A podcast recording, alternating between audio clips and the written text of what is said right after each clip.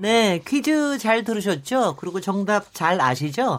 퀴즈 정답과 함께 오늘 기무사와 관련된 여러분의 의견도 보내주십시오. KBS 열린 토론에서 선정해서 선물도 드리겠습니다. 프로그램에 참여하실 분은 또 샤프 9730번으로 문자 보내실 수 있습니다. 단문은 50원, 장문은 100원의 정보 이용료가 붙습니다. 오늘 KBS 열린 토론 기무사 문건과 기무사 개혁을 둘러싼 쟁점과 과제 어, 토론 내분 토론과 패널과 토론 나누고 있는데요. 청취자 의견 몇 개 소개해 드리도록 하겠습니다. 휴대폰 6726번님, 지금의 우리나라 상황과 과거 기무사의 역할은 서로 맞지 않는 시대착오적이라고 생각합니다. 기무사는 해체 수준으로 개편돼야 합니다. 휴대폰 1315번님, 운민 통제는 자유민주주의의 핵심 중 하나입니다. 군에도 견제와 균형의 원리가 필요합니다. 휴대폰 3475번님, 기무사 사건에 대해서는 올바르고 균형 있는 관점에서 계약은 해야 하나 우리의 군의 사기를 떨어뜨리는 말과 행동은 조심해야 한다고 생각합니다. 휴대폰 4333번님 자유한국당이 유출 경위를 주, 장하는 것은 범죄 행위를 신고하니까 범죄 조사는 안 하고 신고자를 조사하자는 것과 무엇이 다른지 의문입니다. 콩으로 최기우 아이디님 대통령은 군 특수권자입니다. 그런 위치에서 철저히 수사하라고 하는 것은 당연한 것 아닌가요? 가이드라인이라고 얘기하는 것은 지나치다고 봅니다. 여러 의견들을 주셨습니다. 계속해서 토론 이어가겠습니다. 아, 민홍철 더불어민주당 의원님, 백승주 자유한국당 의원님, 신원식 전 합동참모본부 본부장님, 그리고 김정민 어, 군 검찰 출신 변호사님과 함께 하고 있습니다. 아, 자, 그럼 이제 앞에서 기무사 개혁령 문건에 대한 여야 해석 차이를 얘기를 해봤는데요. 어, 이번에는 이제 기무사의 그 해편, 기무사의 개혁과 관련된 어, 얘기를 해보겠습니다. 어, 문재인 대통령이 지난주에 여름 휴가 중에 기무사 해편을 지시했고 국방부가 이번 주 6일 날 아, 국방부 개혁안을 발표했는데 어떤 내용이 담긴 건지 일단 김종민 변호사님이 좀 설명을 좀 예, 해주시죠. 일단 뭐 3대 비리와 관련된 사람들을 원복시키고 그 다음에 이제 새로 창설되는 부대에는 민간 감찰실장을 둔다 네. 이런 내용이 있는데요. 제가 보니까 근데 어, 대통령령 안을 보면 기존의 국군 기무사령부령과 거의 차이가 없다. 뭐 첩보를 정보로 바꾼 정도? 뭐 결국은 가장 본질적인 게 보안 기능과 어, 방첩 수사 기능을 한 기관에 둔다. 그 다음에 전국적 조직을 가진 사령부를 둔다. 이게 핵심인데 그게 그대로 유지되고 있거든요. 그래서 저는 개인적으로 이제 수사 기능은 좀 빼서 특수수사대 형태로 가야 된다. 또 보안 기능도 또 지금 기무사 외에도 하고 있는 곳이 많은데 꼭 그걸 어 기무사라는 사령부 형태의 어떤 조직이 해야 되느냐 이런 거에 대해서 상당히 의문을 가졌던 사람으로서는 쬐 상당히 미흡하다. 근데 네. 이제 현실적으로 보면 이 정부의 지금 어, 이 대통령의 임기 내에 법, 법 제정도 쉽지 않은 상황에서 불가피한 선택이지 않았나라는 생각은 듭니다. 네. 지금 저 남영신 기무 사령부 이제 신임 어 사령관 임명하고 그러니까 지금 지금부터는 어떤 과정을 밟아서 해편이 진행되게 되는 겁니까? 그것도 조금 설명을 해주시죠. 그러니까 지금 뭐 그 기무사령 현재 기무사령부에 소속돼 있는 사람을 원복시킨 다음에 그 중에 선별적으로 복귀시킨다는 건데요. 네. 이것도 뭐 서류상의 절차일 뿐이지 네. 사실 지금 기무사령부 요원들이 대부분 다시 어, 새로 그 만들어지는 군사 안보사령부로 들어가는 지원 사령부로 들어가는 거 아닌가 그런 의심은 들어요. 그리고 네. 이제 에, 과거에 3대 비, 비위라고 지금 얘기하고 있는 댓글 그 다음에 서울호 공작, 그 다음에 개헌 문건의 관련자들 이 사람들만 어, 조직에서 일종의 내쫓는 형태 아닌가. 네. 그러면 기존 멤버들을 그 정리할 수 있는 것은 명분이 쓰지 않거든요. 예를 들면 네. 예, 기능을 분리한다 할지 아니면 기능 일부를 다른 기관에 넘긴다 할지 하면 조직 정리에 명분이 서는데 그렇지 않고서는 이제 신분이 보장되는 공무원인데. 네. 그 정리가 네. 쉽겠냐. 그러니까 이제 지금 듭니다. 조금 조금 팩트를 얘기를 드리면은 일단 국군 기무사령부는 해체를 하고 대체할 부대 이름은 국, 군사안보지원사령부로 한다. 이렇게 얘기하는 게 한 가지고요. 그 다음에 남영신 저 새 기무사령관이 창설 준비 단장을 하고 거기에 특별 자문관에 또 새로운 이름이 하나 등장을 합니다. KBS의 아침 시사 프로그램을 맡고 있는 최강욱 변호사가 그게 이제 특별 자문관으로 위촉이 된다는 얘기 오늘 뉴스가 나왔고요. 그래서 여기서 대통령령을 개정을 해서 이 경우에는 이제 군 직제만 바꾸면 되는 거니까 대통령령을 저 개정을 해서 어 9월 1일 날 다음 달이니까 9월 1일 날 새로 저 이제 창설을 하게 된다는 얘기죠. 어 근데 굉장히 비판이 더 많은 것 같습니다. 오히려 이 부분에 대해서는 어떻게 보고 계십니까, 민홍철 단장님? 어, 예, 그 부분에 대해서는 이제 여러 가지 방안이 논의가 됐었죠. 네. 어, 기본적으로 이제 네네. 군부대 개념인 네네. 사령부 네네. 개념으로 할 거냐. 네. 아, 그거는 이제 군 소속으로 하는 거죠. 네. 그 다음에 국방부 본부의 하나의 기관 또는 본부 개념으로 갈 거냐 그런 개념과 그 다음에 별도로 어, 외청 독립된 외청 개념으로 갈 거냐 이세 가지를 놓고 아마 국방부 개혁 그 기무사 개혁위원회에서 아마 네. 보고가 된 걸로 알고 있습니다. 그런데 사실 이 기무사 개혁의 문제, 아까 3대 비리 말씀도 하셨고 또 계엄령 문건 작성 이런 문제가 있어서 시간을 둬 가지고는 안 되겠다. 그런 가장 빠르고 효과적인 방법의 개편이 어떤 거냐. 해체 수준의 개편이 어떤 거냐. 그거를 이제 에, 선택하다 보니까 아, 사령부 형태로 가게 되고 왜냐하면 다른 형태 같으면 법률을 개정해야 될 그런 문제입니다. 네. 그래서 국회에 또 오면은 여야 간에 또 여러 가지 정치적인 공방이 있을 가능성도 있고요. 그래서 어떻게 하면 효율적으로 할 건가 그 방안을 검토한 끝에 이제 가장 에, 사령부 형태로 한 것 같고요. 네. 또그 사령부 형태로 하려면 대통령령만 이제 제정을 하면 됩니다. 그래서 그 입법 예고안을 봤습니다마는 아, 아까 우리 김, 김정민 변호사께서는 물론 그렇게 말씀하실 수 있죠. 본질적으로 변한 게 없다 말씀하실 수 있는데 제가 볼 때는 기능은 유지를 하고요. 순기능, 네. 방첩과 보안 그리고 어, 대정부 정복 기능이라든지 네. 어, 이런 부분에 대해서는 보장을 하되 특히 지금까지 없었던 그 정치 개입 금지 조항을 명문화시켰고요. 네. 그 다음에 예, 여러 가지 기무사 요원들에 대한 활동을 해서는 안 되는 부분도 지금 명문화 시켰습니다. 네.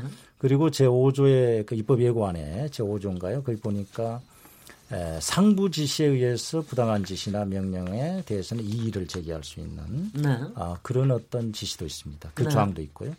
그리고 이제 감찰 기능을 강화시키기 위해서 이제 비군인으로 하여금 감찰실장을 맡기도록 해서 네. 기존의 70년 동안 기무사가 아, 국방경비대 시절의 조사과 그리고 60년 쿠데타 일어나기 전에 했던 특무대 그다음에 방첩대 그다음에 육군 보안사 아, 국군 기무사 이런 어떤 변천의 과정 속에서 항상 따라붙었던 아, 민간인 사찰과 정치 개입 이런 부분을 어떻게 하면 떼낼 것인가 거기에 초점이 맞춰져 있지 않았느냐 저는 그렇게 보고요. 네. 다만 제가 아쉬움은 아, 그럼에도 불구하고 그 어, 입법 제정령 안에는 처벌 규정이 없다는 거. 예, 예. 예. 그래서 그 정치 개입 금지 조항을 위반하거나 상부의 지, 부당한 지시에 에, 어떤 한 사람이나 그 위반한 그 조항에 대해서 최소한 군인사법에 의한 어떤 징계를 할 수 있다라든지 어, 아니면 군인사법에 그 처벌 조항을 준용을 한다든지 그런 음. 조항을 하나 넣으면 음흠. 다시는 어떤 민간 사찰이나 그런 게 없을 것 같다. 그게 좀 아쉬웠고요. 네. 어, 또 한 가지 이, 이제 가장 군에서 그동안 기무사가 저도 군 경험이 있습니다만은 가장 폐해가 어, 어떤 조난 자료라고 있습니다. 네, 그 네. 어떤 세평이라든지 해서 진급이나 보직 관리할 때 에, 그게 이제 인사관리부처로 넘겨서 네. 결정적인 하자를 만드는 어, 하나의 군인에 대한 사찰이죠. 그렇죠. 어, 그런 부분을 이제 어떻게 하면은 좀 제한적으로 아마 없어지는 어려울 겁니다. 왜 고급 지휘관이나 이런 부분에 대해서는 항상 해야 되니까요. 그래서 그 부분을 이제 최소화시키고 최소화시키되 그러한 자료를 수집했으면 인사사령부로 그러니까 인사 담당 부처로 통보를 반드시 해서 인사 담당 부처에서 그 자료를 인사 고가나 인사 진급에 에, 활용을 하고 그거는 이제 공식적인 활용이거든요. 네. 그 활용을 하되 에, 그 당사자에 대한 반론권을 부여할 수 있는 그러면은 이제 당사자와 인사 아, 담당 부서와 기무사가 삼각 크로스 체크가 됩니다. 네. 그러면 그 기능이 제대로 어, 지금까지와는 다른 방향으로 순기능적인 하나의 그런 어떤 역할을 할 수 있지 않겠느냐. 그 네. 보강이 좀 했으면 싶은 그런 아쉬움이 네, 네. 있습니다. 네. 네. 백성주 의원님. 근데 민홍철 그, 의원님은 예, 너무 한꺼번에 다 아, 얘기를 예, 하셔서 아, 조금 예. 머리가 복잡해졌습니다만은. 예, 그, 네, 저. 네. 백성주 의원님. 네. 오늘 KBS도 뭐콩 심기 뭐 하신다 했어요. 콩 심기 합니다. 콩 심기 네. 콩이 많이 자랐나요? 콩 많이 자. 제가 이, 네. 이 이번에 하는 것을 보고 네. 이 정말 벼락 불에 뭐 콩 구워 먹는다. 아 예, 벌써 벌써 심기도 다 끝났고 벌써 콩 구워 먹는 거예요. 구워 먹고 있군요. 네. 이게 이 대통령령 네. 시행령에 근거해서 이 부대가 창설된 겁니다. 그래서 네. 시행령을 이제 국회의 전혀 통제나 간섭을 받지 않고 시행령을 바꿀 수 있기 때문에 시행령을 통해서 시행령 변경을 통해서 이제 명칭도 바꾸고 규모도 축소하고 새로운 기구도 좀 만들고 이렇게 하는 작업을 택했는데 아마 우리 제가 통계 저 자료를 따져보진 않았지만은 8월 6일에 시행령 입법 예고를 하고 8월 14일에 국무회의 통과한 건 아마 처음일 것 같아서 가장 최단기에 해결한 음흠. 사안이 아닐까 이런 생각이 듭니다. 음흠. 왜 이리 급하게 하는가? 음흠. 왜 이리 급하게 하는가? 무슨 사정이 있는가? 오랫동안 준비한 사안인가? 이런 궁금증이 들어요. 어, 개혁위 자체는 꽤 활동은 오래 그 했죠. 속도 부분도 그렇고 네. 이게 수사가 진행 중에 있는 사안이고 뭐 이런 게 어, 국회가 완전 패싱당했습니다. 아하. 이 문제에 대해서 국회 국방위하고 한번 의논한 적이 없어요. 소통한 적이 없습니다. 네. 그래서 이런 부분은 이렇게 중대한 사안을 다루면서 공로나 뭐 공청에 얼마나 많은 제도가 있는데 이 중요한 것을 다루면서 국민의 의견을 수렴받지 않고 행정부가 일방적으로 독주하면서 이 문제를 추진하는 것은 공감대를 받는데 절차적으로 좀 하자가 있다 저는 그렇게 생각을 하고 있고요. 네. 내용에 들어가서 저는 뭐 잘한 거 하나 이야기 드리면 이 내용 중에서 정보와 수사를 같이 존치했다는 것은 이 수사 기능을 살리는데 저는 잘했다고 봅니다. 정부와 네. 수사를 해서 네. 이뭐 국민들이 방첩 뭐 하더라요. 방첩을 이제 간첩 잡는 기능입니다. 국내 네. 침투하는 간첩을 잡는 기능을 유지하기 위해서는 우리가 한국 전쟁 이후에 난파 간첩을 잡은 게 한 133건 정도 됩니다. 지금은 뭐 줄어들었지만은 간첩을 잡는데 정보와 수사가 분리되어 있으면 간첩 잘못 잡습니다. 그래서 그런 부분에 대해서 같이 존치한 것은 아주 잘했다. 저는 그렇게 생각을 하고요. 그래서 인원을 축소해 가는데 축소해 가는 데 있어서 이 축소가 정말 방책 기능을 유지하는 그런 어데 좀 관심을 좀 더 두어야 되고 살펴야 됩니다. 간첩을 잡는 게 노하우가 전문성이 하루아침에 길러지지 않습니다. 네. 이, 이, 이 새로운 조직 자체가 전시에 상비한 군사 조직입니다. 전쟁이 났을 때 아와 피아를 구별할 수 있는 이런 기능이 살아 있도록 그렇게 해줬으면 좋겠다는 생각이 들고요. 조금 뚱딴지 같다는 생각이 드는 게 엉뚱하다는 생각이 드는 거는 검사를 특별히 감사실장으로 할 수 있도록 한 것은 우리 민홍철 위원님 또 뭐, 뭐, 제가 비슷한 생각을 가진 것으로 제 토론 전에 말씀드렸습니다만은 국군 조직법상에 보면 군부대에 검사를 하는 것이 적절한지를 한번 따져볼 필요가 있다는 생각이 들어요. 그러, 그러고 네. 이게 검사가 도덕적으로 정치 중립이라든지 이게 보안사의 중립적 기능 새로운 규범을 지키는데 검사만 그렇게 도덕적으로 할 수 있느냐. 그 차별적이라 생각합니다. 네. 다른 정부 부처 공무원들도 다 할 수 있는 거고 음. 그 내부 조직도 할 수 있고 군 검찰관 군 법무관이 얼마나 많습니까? 음흠. 그 사람들은 기분 나빠요. 네. 그 검사에 대해서 과도하게 이 저 도덕적인 평가를 하고 능력을 평가해서 감사실장 할 수 있도록 했고 이것도 이 헌법 정신이 안 맞다 생각이에요. 전체를 다 얘기하실 수는 없고요. 네. 그런 부분은 검찰 출신 네, 우리 김정일 그런 부분에서 만들어가는 좀 빨리 필요했다 네. 생각합니다. 그 사안에 대해서 특별하게. 좀 네, 물론요, 물론 네. 물론 그 다음에 또 드립니다. 네, 네. 네. 김정일. 저 이제 그동안 이제 우리 법무관 네. 조직도 좀 반성해야 된다라고 생각되는 게 기무사령부의 법무실장들이 늘 나가 있었어요. 네. 소령이나 중령들이 나가면 대우 잘 받고 옵니다. 음흠. 감찰 기능도 없고요. 권한도 없고 계급도 너무 낮고 그런 인식 자체가 없어요. 이제 그동안 기무사령부 내에 있던 법무관 조직은 일종의 기무사령관의 비서 개념 이렇게 운영됐거든요. 네. 말하자면 뭔가를 감찰하고 감시하고 사정기관 역할을 전혀 못했어요. 그러다 보니까 사실상 기무사령부는 그동안 사정에 그 사정의 칼날이 전혀 예, 사각지대에 있었던 것이죠. 네. 그래서 지금 와서 법무관들이 야, 뭐 우리도 할 수 있는데 왜 검사시키냐? 할 말 없는 거죠. 그럼 그동안 뭐 했냐? 한 번이라도 제대로 잡아낸 적이 있었냐? 이런 이런 문제 지금 개헌 문제랄지 댓글 수사랄지 수사권 다 있었어요. 법무관들한테. 기무사령부에도 그 기무사령부를 수사하는 군검찰 기관들이 다 있었다고요. 네. 그런데 이게 결국 외부적으로 또 국민들이 이 문제 제기해서 정보 갖다 주고 이번에 특사단도 마찬가지 아니습니까? 아니 수사할 수 있었어요. 왜 대통령까지 나서야 됐냐고요.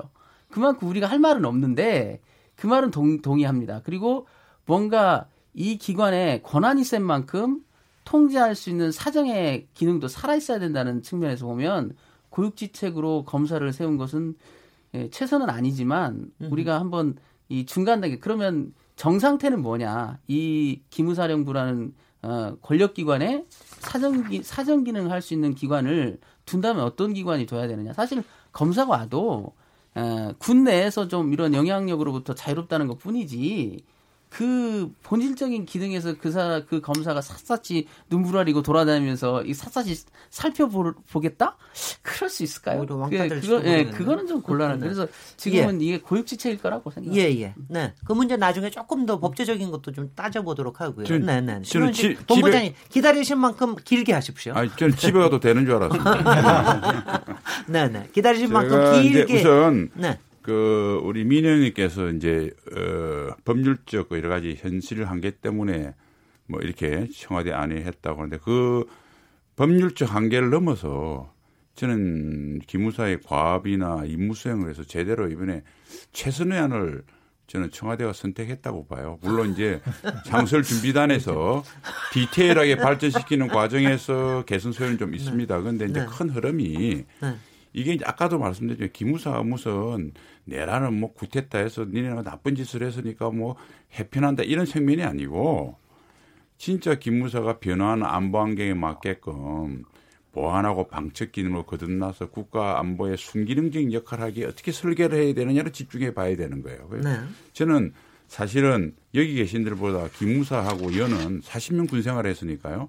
이 법무관에 대해서 기무사가 접촉하는 거하고 일반 장교가 접하는 소위 말해서 애정 관계는 굉장히 깊습니다. 우리 백승규 어, 뭐 의원님께서도 카이다 연구원에 계셨지만 아마 저희가 그러니까 소위 동양보고라는 거제 소위 때부터 얼마나 많은 보고를 했고 때로는 기분이 나빴던 적도 있었고 때로는 뭐 고마웠던 적도 있고 사실 그렇습니다. 그래서 네. 제가 요것은 국민연령께 꼭 말씀드리고 싶은 게 뭐냐면 어, 기무사의 3대 기능이 보안 방첩, 대전복, 그군 관련 첩보라고 하는데 사실은 대전복 임무입니다. 그러니까 네. 기무사가 처음에 출발은 아까 턱무대 방첩대거든. 그때는 뭐냐면 난파 간첩이 문제가 아니라 6.25 전에 우리 내부에 남도당 계열의 간첩단이 대규모로 있었거든요. 네. 이걸 잡는데 예, 주력을 했어요. 그런데 이제 6.25를 거치고 나니까 사실 군 내 뭐 한두 명의 뭐 간첩은 있을지 몰라도 대규모 간첩단은 사라졌거든요.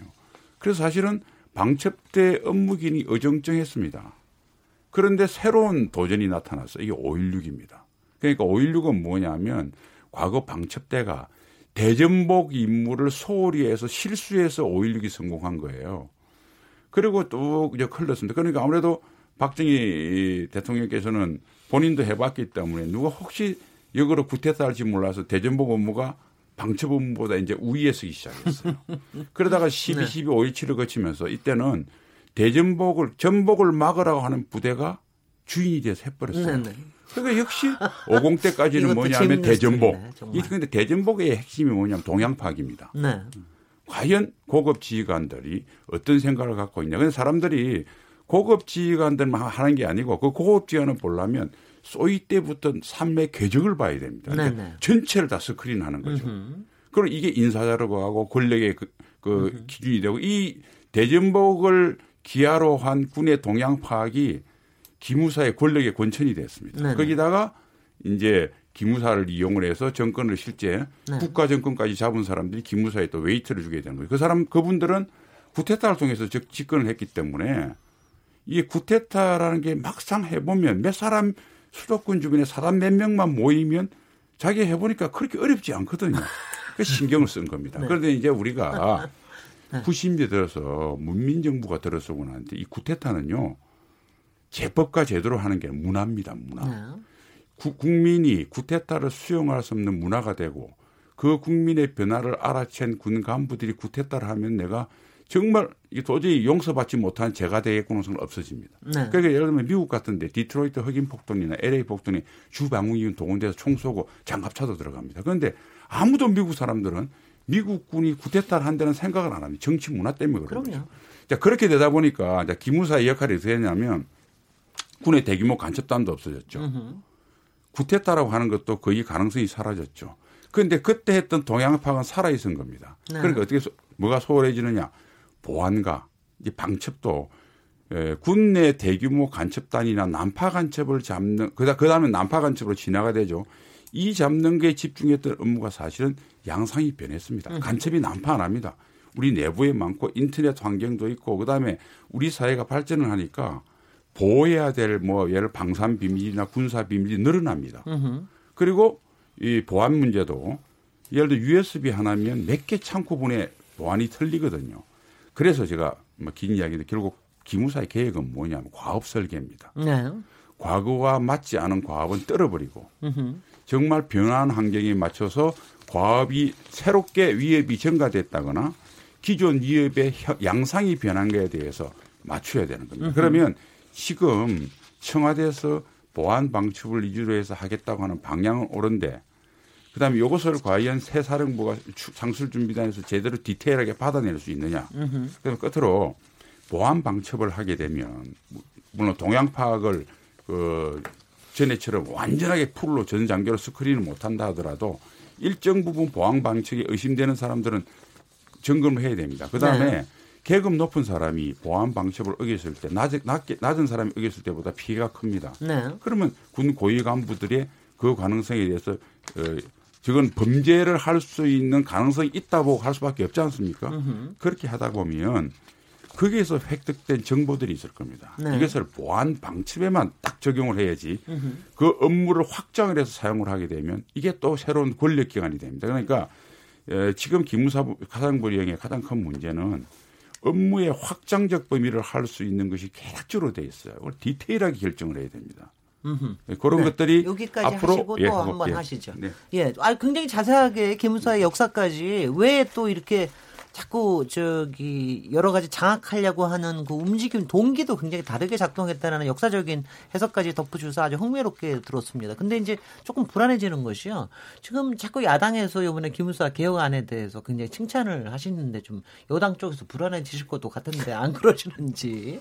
아, 그거 한 가지 아예 제가 농담 저는 야당이 아닙니다. 아, 네, 네. 당, 당적이 없습니다. 야권 야권에서 이제 그런 거 하고 그다음에 또 하나가 어, 시민단체에서 굉장히 많은, 저, 합니다. 그러니까 가령 뭐, 이번에 기무사 계엄령 문건 가지고 굉장히 활동을 한 군인권센터에서 이건 F 학점도 못 주겠다. 음. 뭐 이런 정도로 얘기하고요. 뭐, 그 정의당에서도 굉장히 저기를 하고 뭐 이러는데, 어, 지금 할 수 있는 범위 내에서만 개혁을 한다라고 하는 게 또 그 자체로 너무 한계가 있는 거 아닙니까? 김영철 의원님 내부에서 아마 걱정을 좀 하실 텐데요. 음, 네. 네. 그런 말씀도 듣고 있습니다. 네. 아, 그러나 개혁 해편 또 개혁 이거는 뭐 법과 절차에 의해서 할 수 있는 거고요. 그리고 기능적인 측면에서 순기능을 어떻게 보장할 거냐 이런 부분이 더 중요하다고 봅니다.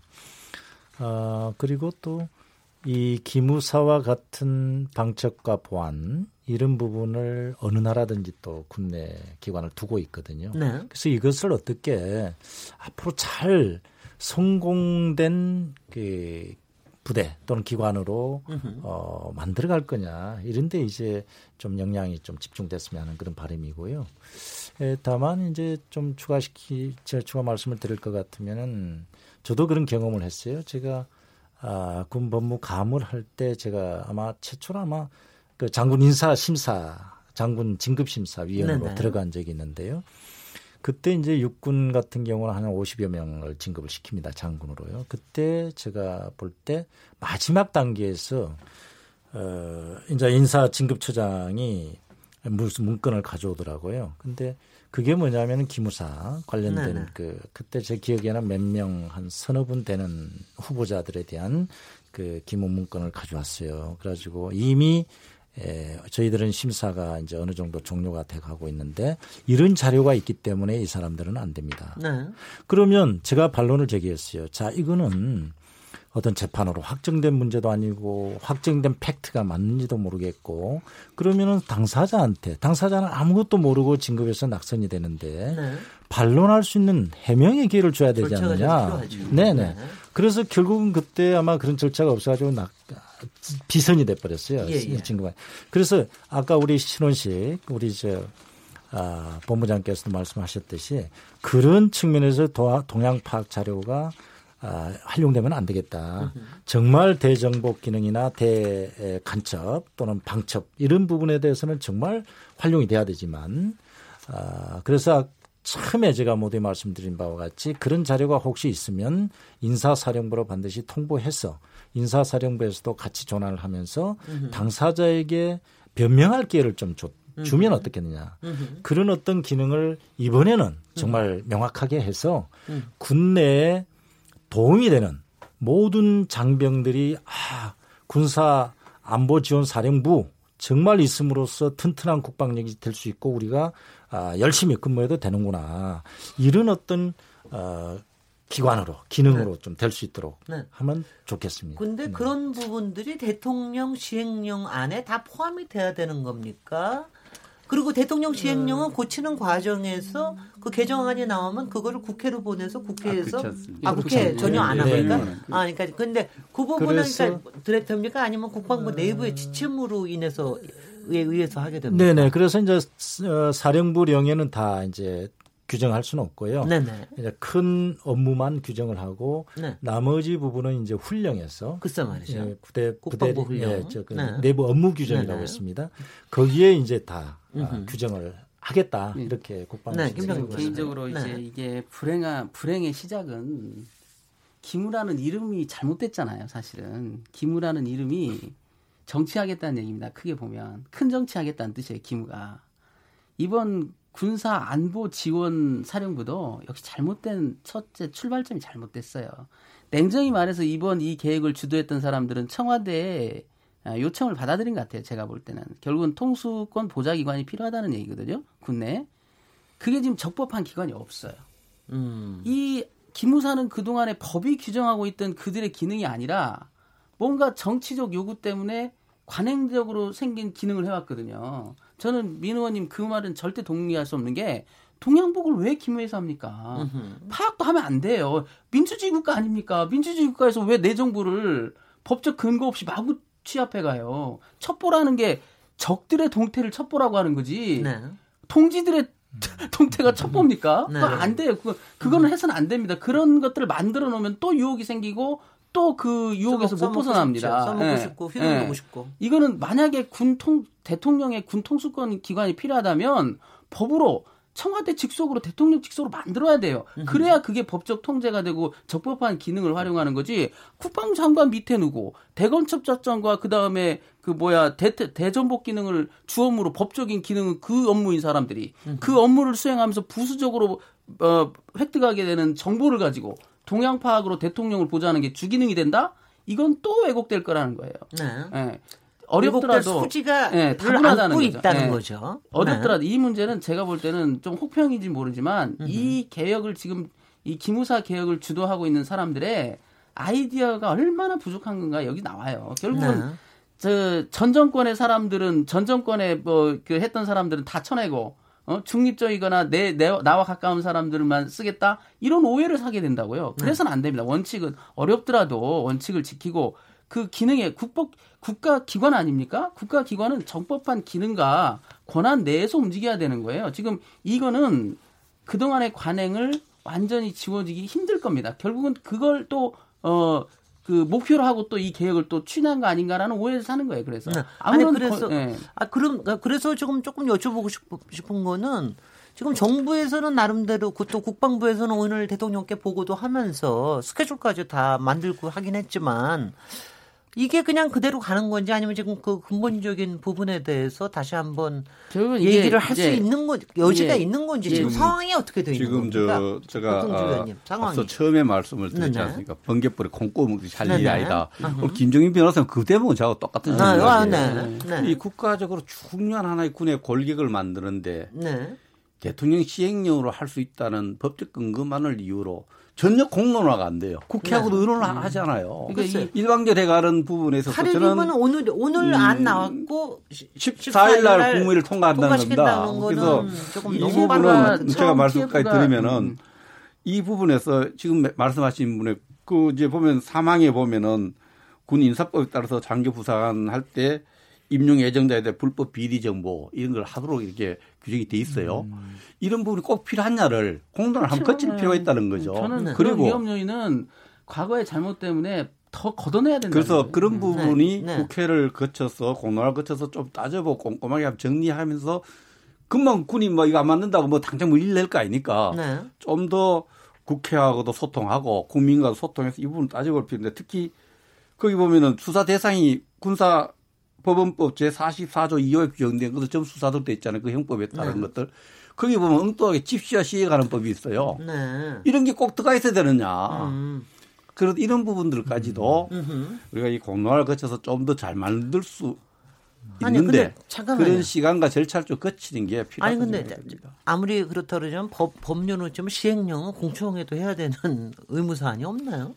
어... 네네 민, 민, 민홍철 의원님. 네, 그 그래서 예, 대통령령으로 하는 거고요. 사실 이제 어, 대통령령에 대해서 왜 국화가 그 국회가 으흠. 통보 안 하고 국회하고 협의를 안 했느냐 이렇게 말씀하시는데 그래서 저희 그 더불어민주당에서 재작년에 국회법을 개정하면서 네. 행정부에서 대통령령을 할 때. 아, 기억납니다. 국회에서 네네네. 한번 그 하자고 했어요. 그런데 사실 기억납니다. 자유한국당에서 거절을 했거든요. 아, 맞아. 기억납니다. 그때 박근혜 정부 뭐 시절에 그런 말씀을 한번 드리고 많았어요. 싶고요. 네네. 에, 또 아까 이제 여러 가지 동향 파악 이런 문제가 군내 첩보 수집이거든요. 사실은 네. 방첩을 하기 위해서는 당연히 해야 되고요.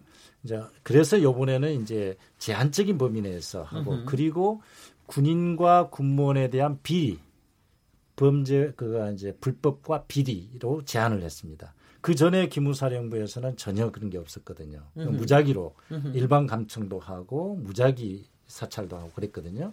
그래서 그걸 인사 자료로 활용했고요. 그래서 이번에 에, 대통령 재정령안에는 보니까 그걸 아주 제한적으로 어, 제한을 했습니다. 네. 그래서 그 부분에 대해서 뭐 어, 이제 그마저도 없애야 되겠다는 것은 이제 또 견해 차이가 될 수도 있고요. 그러니까 필요성에 의해서 한다는 거 말씀을 드리고요. 상당히 아주 어, 기존의 기무사령부의 어떤 그런 일탈과 어떤 잘못된 부분에 대해서는 아주 진일보한 내용이 아니냐. 아, 저는 음. 그렇게 보고 있는 것이죠. 근데 그 말씀하시기 전에 네. 제가 하나만 잠깐만 음. 얹자면은 이거는 이제 일종의 좀 합리적인 의심이기도 하고 그러는데 김정은 변호사님, 음. 신원식 본부장님 두 분께 특히 질문 드릴 게 지금 이렇게 번개불에 콩 꼬먹듯이 하는 이유가 물론 그동안 개혁 특위해서 굉장히 준비한 것도 있다는 그런 것도 있겠지만 솔직히는 이제 송영무 국방부 장관의 거취에 대한 조금 얘기가 좀 오가지 않았었습니까? 근데 오늘 신문에도 나온 거 보면 일단 재신임 받는 거 아니냐. 그리고 지난 3일에도 어 일단 보고를 했었다. 그리고 오늘도 보고를 했었 보고를 했다. 이런 거 보면은 그러니까 이거에 이 문제를 그냥 조금 빨리 덮 고 넘어가려고 하는 것도 좀 작용하는 거 아닌가 하는 그런 또 일말의 해석도 있을 수 예, 있는 것 같습니다. 어떻게 보십니까? 게요. 처음에 네네. 이 국방부 장관 밑으로 이게 TF가 만들어졌는데 네. 아무도 몰랐어요 국민들이. 으흠. 들어간 사람들이 장영달 의원님, 그 다음에 최강욱 변호사님, 그 다음에 또 한 명의 변호사, 그리고 다 군인 출신이었어요. 아홉 명이 군인 네. 출신이죠. 그 사람들이 주로 했던 게 뭐냐면 으흠. 제가 다 알아요. 으흠. 대테러, 그 다음에 그 방산비리 수사권을 갖겠다고 엄청 로비를 했다고요. 그러면 결국 청와대에서 요구하는 그 통수권 보좌기관으로서의 존치.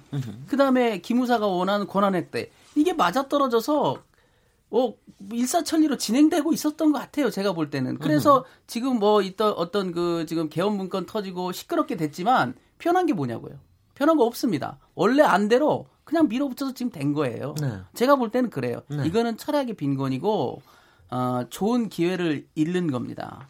이거는 제가 계속 말씀드리지만 이 기관 자체는 대통령령으로 만들어진 기관이지만 국정원에 준하는 만큼 중요한 기능을 해요. 네. 그러면 그, 그, 그 기관을 권한 범위를 정하고 하는 모든 것들은 국회가 하는 게 맞습니다. 그리고 그 군사법원, 법으로 따지면 지금 기무사의 근거법은 군사법원법이에요. 그 법원법을 절대 넘어서면 안 돼요. 그런데 지금 보면 그 군인과 군무원에 대한 비리조사? 비리조사라는 게 뭡니까?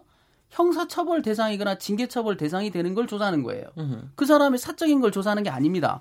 그런데 수사권도 없고 징계권도 없는 일종의 그, 그 비밀 경찰 같은 조직에서 암암리에 그런 걸 다 조사한다? 앞으로도 계속한다? 그럼 또 악용되죠. 또 이름만 바뀌는 거라고 봅니다. 뭐냐면 국군 기무사나 군사 보안 아니 안보 지원사나 뭐가 달라요? 이름 이름 이제 그 안지사인가요 이제 음. 기무사에서 어? 보안사에서 아, 그 기무사로 바뀌고 안지사로 바뀌나요? 본질적인 게 뭐다고 탁 국민들한테 이건 바뀌었습니다라고 던질 수 있는 게 제가 볼 때는 없어요. 인적 천사 한다는 건데 그거는 어떻게 될지 알 수 없는 거죠. 그리고 그 부분이야 뭐 수사를 통해서 정사, 정리하면 되는 거지 굳이 인적 정상이 꼭 그렇게 할 수도 없는 것이고 해서도 안 되는 거잖아요. 그러니까 아까 저는 신장군님 말씀대로 과업 설정을 다시 잘해야 된다. 말하자면 대관첩 없어졌어요. 그러면 대전복 이것도 없어졌습니다. 왜냐하면 대전복이라는 게 민간의 대전복까지 다 다루는 게 아니에요. 군의 대전복만 다루는 거, 쿠데타만 다루는 거거든요. 기능이 매우 줄어들었다고요. 그런데 조직을 그대로 두니까 이 조직의 생리상 그 방, 방산 비리도 가져오고 싶고 대테러도 가지고 싶고 대테러 기능이라는 게 지금 국군 기무사령부에 있는데요.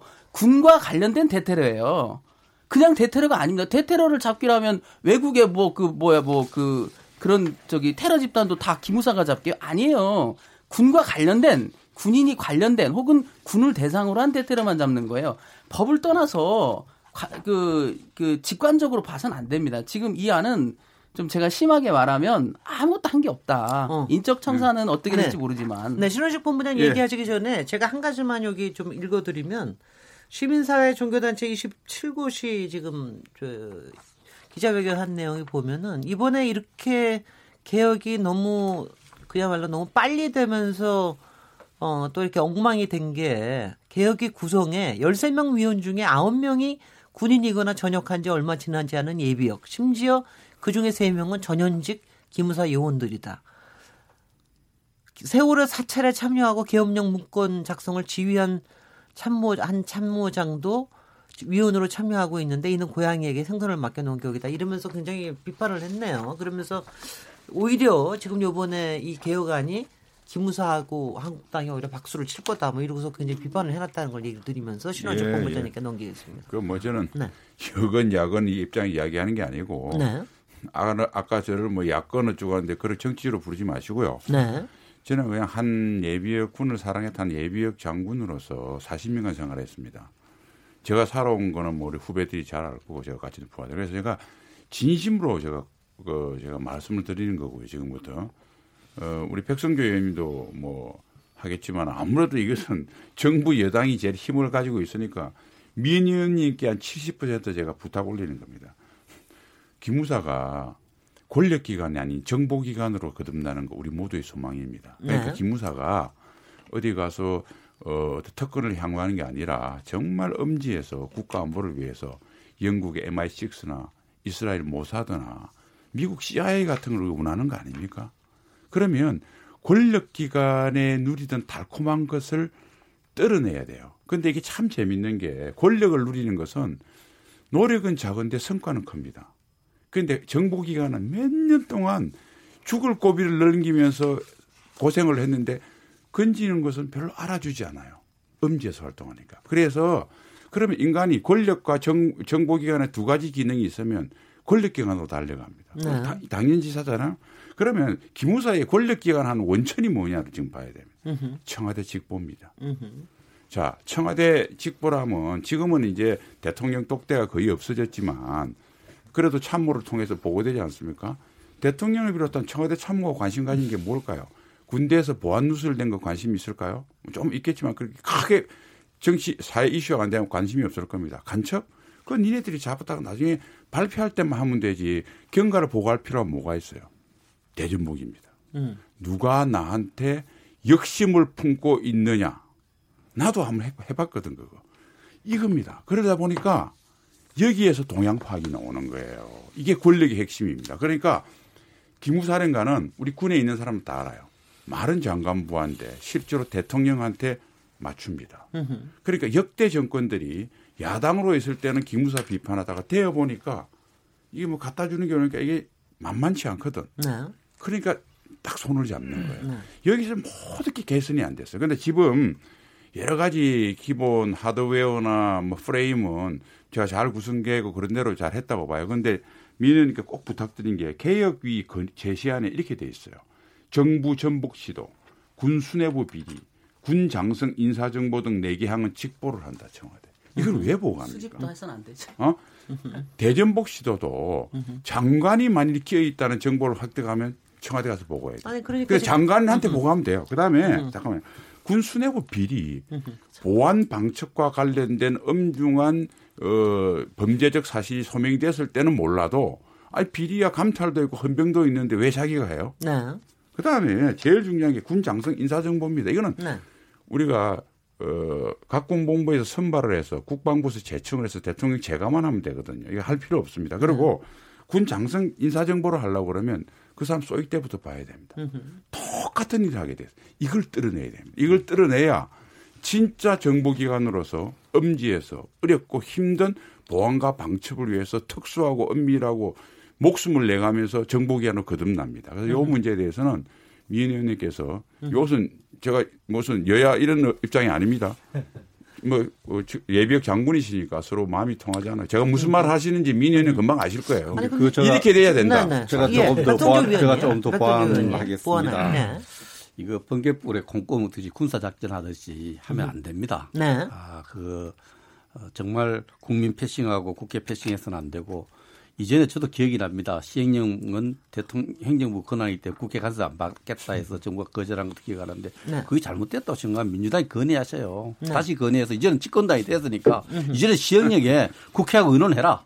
준이고 조치니까 이렇게 본회의부터 열어셔가지고 그거 법적 주미애 대표 이런 걸 건의해야 됩니다. 우리 네. 당을 요구하기 전에 이런 네. 걸좀 그 중요한 사항이기 때문에 국회와 국민과 좀 소통하고 공론화 좀 해서 하도록 해야 된다 생각하고요. 아니, 그리고 큰 전제는 발의를 하시면 있죠도 꼼짝 못하고 큰 전제는 모든 군사 조직은 전쟁에 대비한 조직입니다. 그래서 조금은 왜 그래 사이즈가 크냐, 규모가 크냐, 왜 그래 없어되는 기능이 지금 있느냐 하지만은 전쟁에 대비한 조직은 그런 극한적인 상황에서 그런 기능이 필요하냐, 그런 규모가 필요하냐 차원에서 이 문제를 봐야 되고요. 그런 부분에서 봐야 되고 저는 뭐 정치 중립 기본적인 거예요. 이건 다른 기본법이 다 있지 않습니까? 근데 이런 부분도 강, 반복해서 강조하는데 저는 그 방향은 옳다고 봅니다. 오늘 진짜 시간이 갈수록 김 변호사님 생각이 같은데 규모 줄일 때 인적 청산을 악용하면 안 됩니다. 지금까지 뭐 3대 비리 관련자를 쫓아낸다 이런데 뭐 그런 기준도 되겠지만 제일 중요한 건 전쟁을 수행할 때 또 여러 가지 국가 기능을 유지할 때 필요한 노하우를 가진 노련한 그 경륜과 경험과 이런 전문 인력을 속과되는 데 악용돼서는 안 된다. 그것을 굉장히 유의할 필요가 있다는 생각이 듭니다. 이 지금이라도 안 늦습니다. 저는 오늘 깜짝 놀랐는데 김진애 진행자께서 송영무 장관 임기 때문에 서두른 거 아니냐 이런 국민들 의혹이 있으면 이거 해소해야 됩니다. 아니 임기가 아니라 거취예요. 거취, 네. 거취, 거취와 관련해서 이거 서두른 거 아니냐 이런 의혹이 생기면요, 네. 이거 안 됩니다. 그래서 네. 지금이라도 어, 6일 날 예고해 가지고 이 원래 예고하면요 그 부처 내부에서 엄청나게 토론해 가지고 전국적으로 법제처에 여론합니다. 다른 법과 충돌이 있는지 없는지 또 시간이 많이 걸려요. 모두 좋아야 가라 시행령 하나 법제처에서 오케이 나면은 차관회의를 합니다. 매주일 차관회의를 거쳐서 오케이 나면은 국무회의를 가는데 최소한 3개월, 6개월 걸리는 겁니다. 시행령을 만드는데 이거는 8일 만에 후닥닥 한다는 거는 얼마나 준비했는지 모르지만은 언젠가는 졸속이라는 이야기를 들을 수 있고 지금 제기된 문제 저도 반대합니다. 장성 인사는 옆에 같이 근무하는 제일 잘합니다. 비리고 네. 뭐고 이런 장성 인사에 직보하고 이렇게 지금도 민정수석 하고 있잖아요. 네. 그걸 가지고 민정수석 군의 영향을 행사할 수도 있는 부분이고 이런 부분들을 털어내야 됩니다. 네. 그거는 어떻게 털어내냐? 공론화를 통해서 국회 의논하면서 털어내고 털어내고 으흠. 또 군사법원법에 있는 집시자 시해법을 왜 군기무사 기무사가 관여합니까? 수사합니까? 정부사입니까? 이런 거 털어내고 털어내고 시대에 맞는 우리 기무사에 대한 국민적 요구들, 자 방첩 또 우리 방, 저 기밀 보호 뭐 이런 쪽에 좀 잘 해가지고 새로운 설계를 해서 좀 잘 해야 됩니다. 네. 시행령에서. 네, 네. 네 그래서 여러 가지로 네. 보면 이게 입법 사항이 맞는 것 같아요. 네. 왜냐하면 지금 이 안에는 그 정치 개입하면 안 된다. 처벌은 못 해요. 왜냐하면 최형 법정주의 때문에 법으로 처벌을 규정을 정해야 되는데 대통령은 정할 수가 없거든요. 음흠. 그래서 또 국민들이 그동안 기무사 때문에 받았던 고통 또 기무사가 가지고 있는 수사 기능 이런 것들을 보면 지금 군내 조직 중에 군사법원법을 통해서 군사법원과 군 검찰부는 법률상으로 다 정하고 돼 있거든요.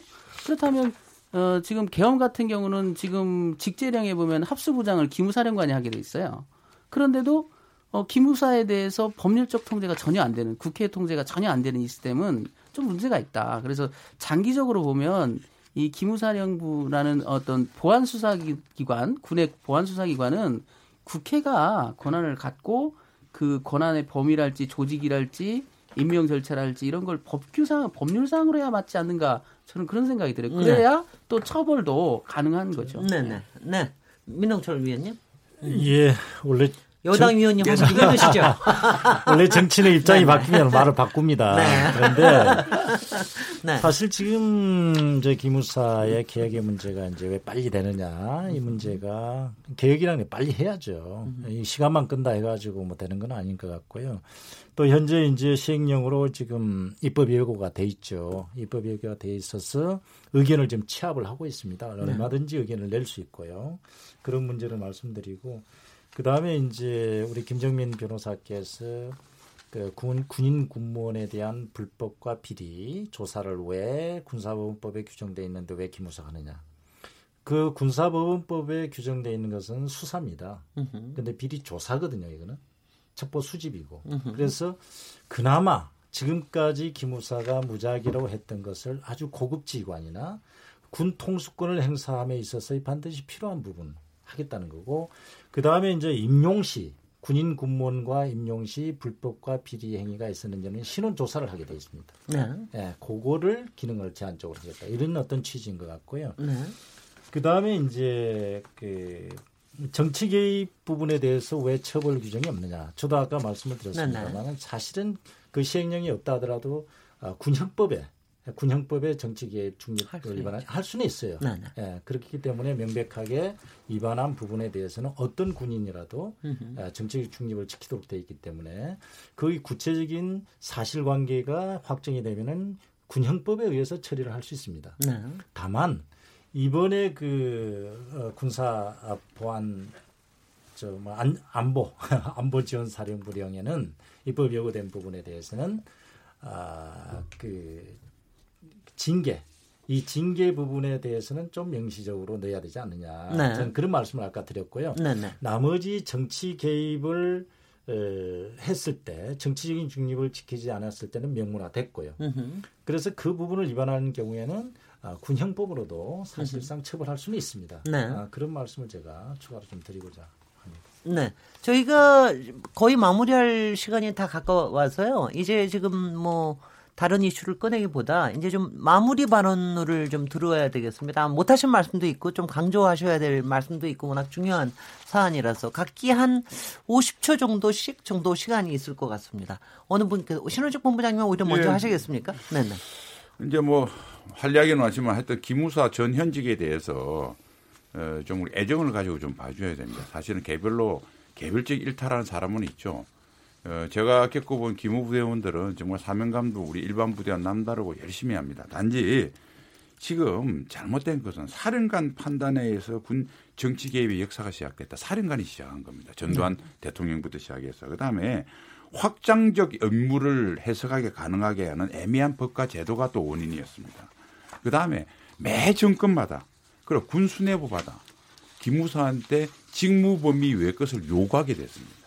이게 핵심적인 문제지 개개인 기무부대원들한테 기무사위원한테 악마시하고 어, 아까 그래서 무슨 계획할 때 끼면 안 된다는 이런 논리 그래서 이런 것들은 결코 바람되지 못하다. 새로운 기무사를 정말 국가 안보 개혁을 하기 위해서는 네. 기무에 근무해봤던 사람들의 경험이 대단히 소중한 원천이다. 요 네. 말씀드리고 있습니다. 네, 40초만 해주십시오. 김, 김, 김종문 변호사님. 예, 이번 기회에 기무사를 확실하게 개혁해서 앞으로는 이렇게 기무사가 계엄을 준비하는 기관이 아니라 잘못된 계엄이 있을 때 감시하는 기관으로 재탄생했으면 좋겠습니다. 예.